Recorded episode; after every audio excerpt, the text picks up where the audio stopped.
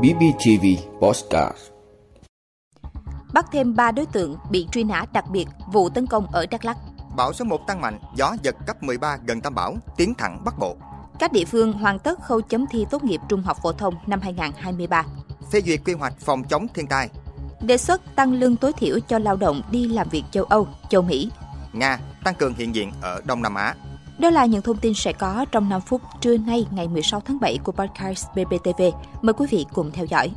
Thưa quý vị, Công an tỉnh Đắk Lắk cho biết vừa bắt giữ ba đối tượng trốn lệnh truy nã tại một khu rẫy vắng ở huyện Ia Súp. Ba đối tượng này đã tham gia trực tiếp vụ tấn công vào trụ sở xã Ia Katu và xã Ia Tiêu, huyện Cư Quynh vào ngày 11 tháng 6. Theo đó, vào khoảng 15 giờ chiều qua, lực lượng công an huyện Ia Súp phát hiện có ba đối tượng nghi vấn đang lẩn trốn tại một khu rẫy vắng thuộc thôn 11, xã Ia Lê, huyện Ia Súp. Ngay sau đó, công an huyện Ia Súp đã truy đuổi và bắt giữ ba đối tượng gồm Izunie sinh năm 1968, trú Buôn Cang, xã Ia Canoet, huyện Krông Bắc, Nay Yên sinh năm 1970, trú Buôn Ia Galot, xã Cư Bơn, huyện Krông Búc và Nay Tam sinh năm 1974, trú Buôn A Krơn Điếc, xã Cư Bơn, huyện Krông Búc. Theo công an tỉnh Đắk Lắk, đây là ba đối tượng trực tiếp tham gia vụ tấn công vào trụ sở xã Ia Tiêu và xã Ia Katu, huyện Cư Quyên vào ngày 11 tháng 6, làm 9 người chết, 2 người bị thương. Hiện công an tỉnh Đắk Lắk đang tích cực truy bắt ba đối tượng còn lại đang lẫn trốn, gồm Y Kinh Liên, sinh năm 1992, trú xã Hòa Sơn, huyện Krông Bông, Nay Dương, sinh năm 1968, trú Buôn Ia Kalop, xã Cư Bơn, huyện Krông Búc và Y Hoai E Ban sinh năm 1970, trú tại Buôn Mấp, thị trấn Ia Bóc, huyện Cư Mơ Ga để xử lý theo quy định.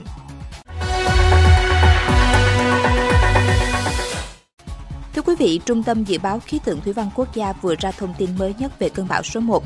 Theo đó, hồi 7 giờ sáng nay, vị trí tâm bão ở vào khoảng 19 độ Vĩ Bắc, 116,3 độ Kinh Đông, cách bán đảo Lôi Châu Trung Quốc khoảng 670 km về phía Đông Đông Nam. Sức gió mạnh nhất vùng gần tâm bão mạnh cấp 9, cấp 10, giật cấp 13. Từ 72 đến 84 giờ tiếp theo, áp thấp nhiệt đới di chuyển chủ yếu theo hướng Tây Tây Bắc, mỗi giờ đi được 15 km và tiếp tục suy yếu.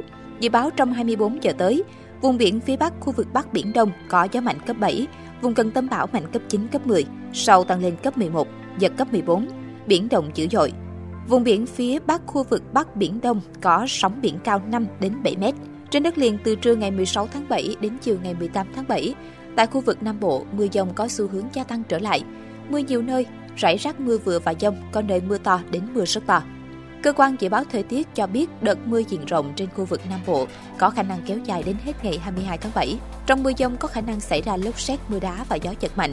Đề phòng khả năng mưa lớn gây ngập ở các vùng trũng thấp, khu vực bên sông, ven kênh rạch.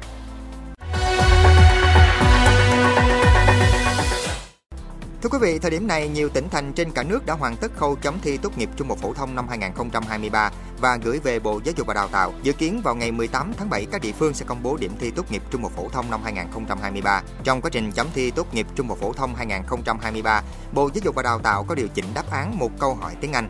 Tuy nhiên, Phó Giáo sư Tiến sĩ Huỳnh Văn Trương, Cục trưởng Cục Quản lý Chất lượng Bộ Giáo dục và Đào tạo khẳng định điều này không ảnh hưởng đến quá trình chấm thi. Các địa phương đảm bảo tiến độ chấm thi theo đúng kế hoạch và thực hiện nghiêm túc đúng quy chế. Với bài thi ngữ văn, các địa phương đã tổ chức chấm hai vòng độc lập, chấm kiểm tra. Do đề thi có tính mở, đáp án cũng theo hướng mở, trong đó có dành điểm cho sự sáng tạo, cách diễn đạt, lập luận mới mẻ của thí sinh, nên cán bộ khi chấm thi đều được quán triệt về quy chế, cùng thảo luận đáp án, hướng dẫn chấm và chấm chung một số bài để rút kinh nghiệm. Theo lịch trình 8 giờ ngày 18 tháng 7, các sở giáo dục và đào tạo công bố kết quả thi tốt nghiệp trung học phổ thông năm 2023 cho thí sinh. Chậm nhất vào ngày 20 tháng 7, Sở Giáo dục và Đào tạo hoàn thành xét công nhận tốt nghiệp trung học phổ thông, công bố kết quả tốt nghiệp trung học phổ thông, chuyển dữ liệu cho các trường trung học phổ thông để in giấy chứng nhận tốt nghiệp tạm thời.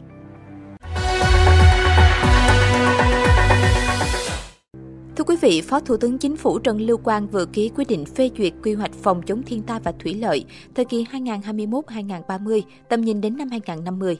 Mục tiêu chung của quy hoạch nhằm đảm bảo cấp, tiêu, thoát nước cho dân sinh, sản xuất nông nghiệp, các ngành kinh tế và bảo vệ môi trường, nâng cao năng lực phòng chống, giảm thiệt hại do thiên tai, có phần phát triển kinh tế xã hội bền vững, bảo đảm an ninh nguồn nước thích ứng với biến đổi khí hậu và phát triển thượng nguồn các sông liên quốc gia.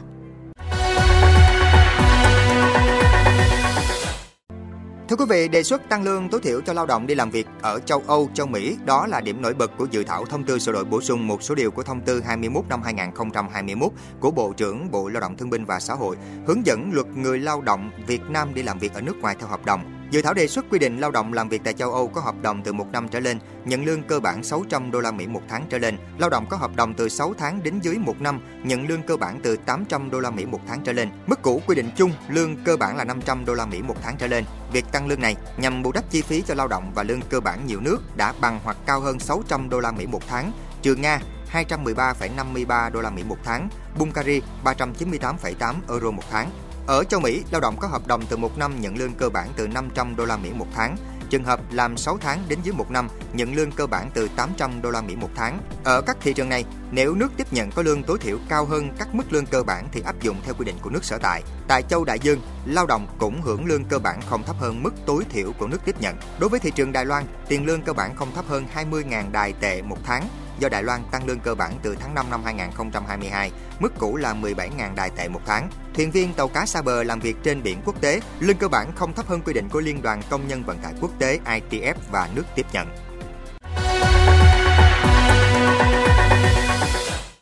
Thưa quý vị, Nga sẽ mở các cơ quan đại diện ngoại giao mới để tăng cường sự hiện diện của nước này ở khu vực châu Á.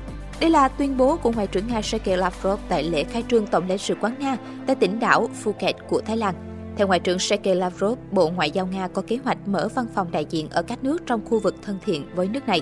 Ông Lavrov khẳng định, việc mở Tổng lãnh sự quán Nga tại Phuket là một bước đi quan trọng nhưng không phải là cuối cùng trong việc mở rộng sự hiện diện ngoại giao của Nga ở Đông Nam Á.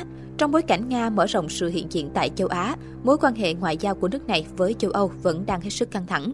Trong tuần qua, Nga đã tuyên bố đóng cửa Tổng lãnh sự Phần Lan ở Saint Petersburg và sẽ đóng cửa cơ quan đại diện ngoại giao của Ba Lan tại thành phố Smolensk, miền Tây nước Nga.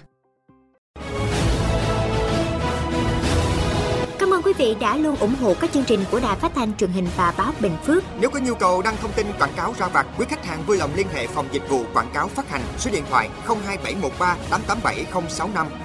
BBTV, vì bạn, mỗi ngày.